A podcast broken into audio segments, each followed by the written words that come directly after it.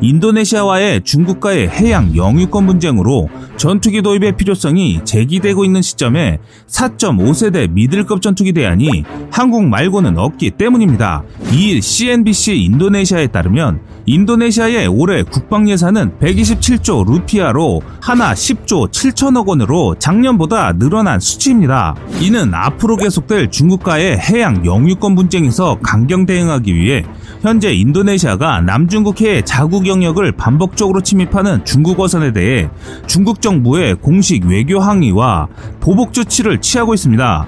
또한 인도네시아는 바다의 무법자로 불리는 중국 해상민병대 리틀 블루맨에 대응하기 위한 자국의 리틀 블루맨을 결성하겠다고 말했는데요.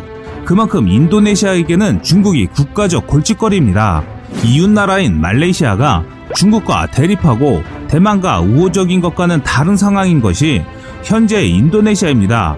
과거 인도네시아는 하나의 중국을 적극 지지하였으며 중국 역시 동티모르 문제에서 인도네시아 편에 섰습니다. 하지만 이것은 인도네시아의 국내 정치적 여건이 중국의 대외 정책과 맞물려서 생긴 결과이기 때문에 상호 두 나라는 어떠한 국가적 신뢰는 없었습니다. 단지 필요에 의해 손을 잡은 것이었는데요. 중국과 인도네시아는 1950년에 외교 관계를 수립하고 서구 자본주의에 대응하기 위한 연합전선을 펼쳤으나 중국이 인도네시아 공산당에 무기, 재정, 그리고 전술적 지원을 제공하면서 관계가 급속도로 악화되는 사건이 발생하게 됩니다. 이후 인도네시아 공산당의 쿠데타를 진압한 수아르토 정권은 중국을 맹 비난했고 결국 양국의 외교 관계는 단절되었습니다. 동아시아 외환위기 당시 중국은 인도네시아를 적극 지원하며 관계를 개선했습니다. 또한 2004년 쓰나미 때도 가장 먼저 인도네시아를 도운 국가가 중국이었는데요. 이러한 노력의 결과로 인도네시아는 중국을 좋은 이웃으로 생각할 뻔 했습니다. 하지만 지역적 차원에서 인도네시아는 여전히 남중국해에서의 세력 확대 행보를 우려하고 있습니다. 그리고 인도네시아는 남중국해를 북나투나해로 부르기로 정하면서 중국의 진출을 견제하고 있는 상황입니다. 그리고 인도네시아에서도 반중 정서가 빠르게 퍼지고 있는 상황이기 때문에 인도네시아에서는 중국과 어업권 분쟁 지역에서 대규모 군사 시연을 실시하며 견제하기에 이르렀습니다. 이렇게 자국의 영토 수호로 중국과의 대립은 심화되고 있는 상황인데요. 그래서 인도네시아는 자신들의 영예와 영공을 수호할 수 있는 믿을 수 있는 전투기가 필요해진 것입니다. 또한 인도네시아가 한국의 전투기를 구입할 수밖에 없는 결정적인 이유는 또 있습니다. 인도네시아는 과거 2018년 2월 러시아에 1조 3천억 원을 주고 다목적 전투기 수호의 35 11대를 들여오기로 계약을 체결했으나 미국이 제정한 러시아, 북한, 이란에 대한 통합 제재법 위반 논란 등으로 이행이 연기된 상태입니다. 그렇기 때문에 인도네시아는 현재 전투기 구매 대안이 KF-X밖에 없는 것입니다. 그럼 어떤 분들은 이런 말씀을 하실 것입니다. 다른 나라에서 전투기를 구입하면 되지 않느냐 하실 수 있는데요. 우선 전투기 같은 전략 자산을 구입하는 것은 마트에서 물건을 사는 것처럼 돈이 있다고 바로 구입할 수 없을 뿐더러 비용도 만만치 않습니다. 또한 인도네시아는 중국을 견제하기 위해 새로운 전투기를 구입하는 것인데 중국의 젠20 정도를 견제할 수 있는 것은 F-35급 이상이어야 하는데 미국은 인도네시아에게 F-35를 판매할 생각도 없고 판매한다 하더라도 충분한 대수를 구입할 수 있는 비용을 인도네시아가 감당할 수 있을지도 의문입니다. 설사 미국이 인도네시아에 F-35를 판매한다고 하더라도 수년의 시간이 필요하고 그로 인해 인도네시아가 부담할 비용은 천문학적으로 늘어나기 때문에 이것도 실현 가능성이 매우 낮습니다. 그리고 결정적으로 인도네시아는 주변국을 대응하기 위한 무장량이 많은 기체를 원하기 때문입니다. 그렇기 때문에 인도네시아의 선택지는 많지 않다는 것이 군 전문가들의 의견입니다. 그래서 인도네시아가 가장 현실적으로 중국 항공전력에 대응할 수 있는 기체는 한국의 KF-X라는 것입니다. 한편 인도네시아에서 최근 잇따라 현재 운영 중인 군 항공기가 추락하면서 인도네시아 군 장비에 대한 불신이 커져가고 있습니다. 지난달 6일 중부 자바 스마랑 인근에서 러시아산 육군 소속 MI-17 헬기가 비행 훈련을 하던 중 추락해 군인 4명이 숨지고 5명이 크게 다쳤습니다. 같은 달 15일에는 수마트라 섬 리아우주에서 공군 소속 영국산 호크 전투기가 훈련 중 주택가에 추락해 주택 세 채를 파손했습니다.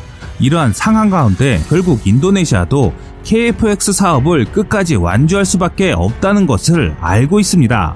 그래서 인도네시아는 어차피 KFX 사업을 끝까지 가야 한다면 조금 더 좋은 조건으로 진행을 하고 싶어 생떼 같은 어거지를 부리고 있는 것입니다. 이러한 인도네시아의 반응을 미리 예측이라도 했다는 듯이 한국의 KFX 사업은 주변 우려와 달리 정상적으로 잘 진행되고 있다고 강조하면서 그간의 떠들던 위기설에 대수롭지 않게 대응하고 있습니다. 사실 온 국민적 열망이 가득한 한국형 차세대 전투기이기 때문에 기대가 큰 만큼 국민들의 염려도 큰 것 같습니다. 저 또한 KFX의 성공을 간절히 바라는 사람 중 하나입니다. KFX의 소식이 들릴 때마다 꺼리투브에서 새로운 소식을 전해드렸었는데요. 그런데 사업 진행 간 여러 이슈와 루머가 나돌 때마다 몇몇 분들은 사업성에 대한 부정적인 시선을 갖고 이대로 사업을 접어야 하는 것 아니냐 하거나 또는 국가적 부채만 남기고 물거품이 되는 것 아니냐 하며 그럴 바에야 F-35 사는 게 맞지 않았냐 라고 하며 KFX를 부정적인 시각으로만 바라봤습니다. 또한 인도네시아가 분담금 지급을 안 하자 KFX 사업 자체가 엎어진다며 부산스러운 보도로 일관했습니다. 하지만 인도네시아의 분담금이 계속 연체가 되어도 국방부에서 꿋꿋하게 잘 진행되고 있다는 답변을 내놓았습니다. 그도 그럴 것이 그만한 이유가 있습니다. KFX는 첫 시작부터 공군에서 수건하는 사업으로 국산 전투기를 개발하여 우리 마음대로 뜯어보고 우리 손으로 개량하고 유지비를 낮추고 가동률을 높일 수 있는 전투기를 원하기 때문에 추진한 것입니다. 그렇기 때문에 KF에서 수출 역시 주요한 목표이긴 하지만 그보다 더욱 중요한 건 바로 한국 공군의 전력 공백을 최소화하면서 향후 한국 공군이 소유하게 될 300여 대가량의 미들급 전투기를 독자 개발하여 외화 수출을 줄이고 기술 축적과 전투기 종속에서 벗어나기 위함이 최우선 목표라는 것을 잊어서는 안 될 것입니다. 당장 타이완의 경전투기나 일본의 F2, 인도의 마루트, 스웨덴의 비겐 등 수출 실적은 한 대도 없지만 실패작 소리를 듣기는커녕 최소 중부학 이상 또는 심지어 걸작 소리를 듣는 기체들이 한둘이 아닙니다. 모두 수출 여부와 상관없이 해당 운영국의 현실에 부합하여 역할을 충실히 수행했기 때문입니다. 자국의 독자 개발 전투기로서 군사력은 더욱 강력해지는 것은 물론 무기 종속국에서 벗어나는 교두보를 마련했기 때문에 그 의미는 남다릅니다. 여기서 부가적인 설명을 드리자면 한국의 KFX 역시 독자 개발에 대한 확고한 당위성이 있는 사업입니다. KFX는 한국 공군 자체 수요만으로도 2040년까지 최대 300대까지 생산될 여지가 있습니다. 당초 계획인 블록1은 120대만 한국 공군에서 구매하여도 8조가 넘어 손익분기점이 넘게 됩니다. 또한 KF-16은 2040년 초중반에 모두 퇴역해야 하며 F4A 역시 빠르게 퇴역 준비를 하고 있습니다. 그런 상황 속에 한국은 주변국인 중국, 일본, 러시아, 북한에 대응하기 위해 최소 필요 전투기 대수는 430대 이상이며 한반도 전역을 커버하기 위해선 600대가량의 전투기가 필요합니다. 결론은 국내 수요만으로도 절대 손해보는 사업이 아니며 심지어 최악의 상황인 인도네시아에서 최소 도입 물량 50대가 빠지고 분담금 1조도 내지 못하는 상황이 도래해도 국내 KFX 블록 구매 대수인 120대만으로도 개발비 8조는 회수가 가능합니다. 사실상 인도네시아는 한국의 최소 마지노선을 계산한 한국 정부의 보험이라고 할 수 있습니다. 인도네시아가 결국 사업 참여를 온전히 이행하여 50대를 가져간다면 그 자체로도 엄청난 성공이며 한국에게는 막대한 외화를 벌어들일 수 있으며 이는 한국이 추진하는 신남방 정책의 교두보가 될 수 있습니다.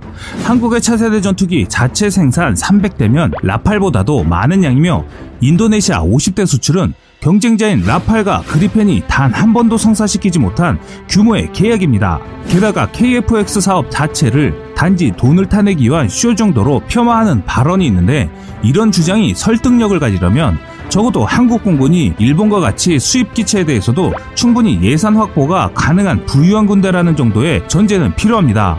일부 보도와는 달리 KFX 전투기 개발비는 F-35 전투기 개발비의 10분의 1밖에 되지 않기 때문에 정말 한국이 허리띠를 조르고 졸라서 추진한 사업이기 때문이죠. KFX를 블럭원의 성능으로 모든 것을 평가하는 사람들이 있습니다. 그런데 KFX 최종 목표는 블럭3의 5세대 전투기로 진화하는 것입니다. 기체 형상 및 내부 무장창, 공간 설계 등에서 본격 5세대 기체로의 업그레이드를 확고하게 지향하는 기종입니다. 그동안 인도네시아가 보여준 외교적 결례와 신뢰에 어긋나는 행위는 양국 간의 미래지향적인 경제 협력에서 좋을 것이 하나도 없습니다. 향후 우리 정부의 신남방 정책의 최대 수익으로 떠오를 인도네시아에 국내 대기업들은 이미 활발히 투자하고 있는 상황입니다. 인도네시아도 이런 상황을 잘 알고 있는데요. 그래서인지 이런 어거지를 부리는 것 같습니다. 인도네시아는 한반도의 9배에 달하는 190만 킬로제곱미터의 면적과 인구 2억 5,800만 명으로 동남아 전체 인구의 40%를 차지하며 세계 4위의 규모를 자랑합니다. 또한 한국이 추진하는 신남방 정책의 핵심 국가인데요. 아세안 국가 중 한국의 2대 교육국이며 자원이 풍부하고 평균 연령이 29세로 젊은 인구가 많아 성장 잠재력이 크며 최근 경제 성장률은 연 5% 수준으로 높은 편입니다. 인도네시아는 한국의 섬유, 기계부품 등 기술력이 필요한 상당수 대기업과 중소기업이 진출하고 있는 국가입니다. 과거 한국은 인니와 포괄적 경쟁 동반자 협정인 세파 체결과 수도 이전 MOU를 진행한 바 있습니다. 또한 2022년까지 양국 교역액은 300억 달러를 목표로 협력을 확대해가고 있습니다. 이런 상황 때문에 인도네시아가 한국에게 갑질 아닌 갑질로 KFX의 기술과 금액 조정 카드를 갖고 나온 것입니다. 그런데 인도네시아가 간과한 것이 하나 있습니다. 현재 한국은 인도네시아 없이도 KFX 사업의 8부 능선을 넘었습니다. 더 자세히 말씀드리면 이제는 KFX의 기체를 조립하는 일만 남았다는 것인데요. 이 말은 인도네시아가 없어도 KFX 사업 진행은 하등에 지장이 없다는 것입니다. 그들은 자신들이 빠진다고 하면 한국이 아쉬워서 무릎이라도 꿇을 줄 알았는데 막상 현실은 그와 반대인 것입니다. 인도네시아는 현재 밀린 분담금 없이도 KFX가 순탄하게 진행되는 것을 보고 당황하고 있는데요. 한국이 자신들이 생각했던 호락호락한 나라가 아니었던 것이지요. 아쉬운 건 우리가 아닙니다. 한국은 친구로 다가오는 나라 안 맞고 뒤통수 치고 가는 나라 안 잡습니다. 잘 가세요, 있니? 지금까지 세상의 모든 군사 무기를 얘기하는 꺼리투브였습니다. 시청해주셔서 감사합니다. 구독과 좋아요, 알람 설정은 좋은 영상을 만드는데 많은 힘이 됩니다.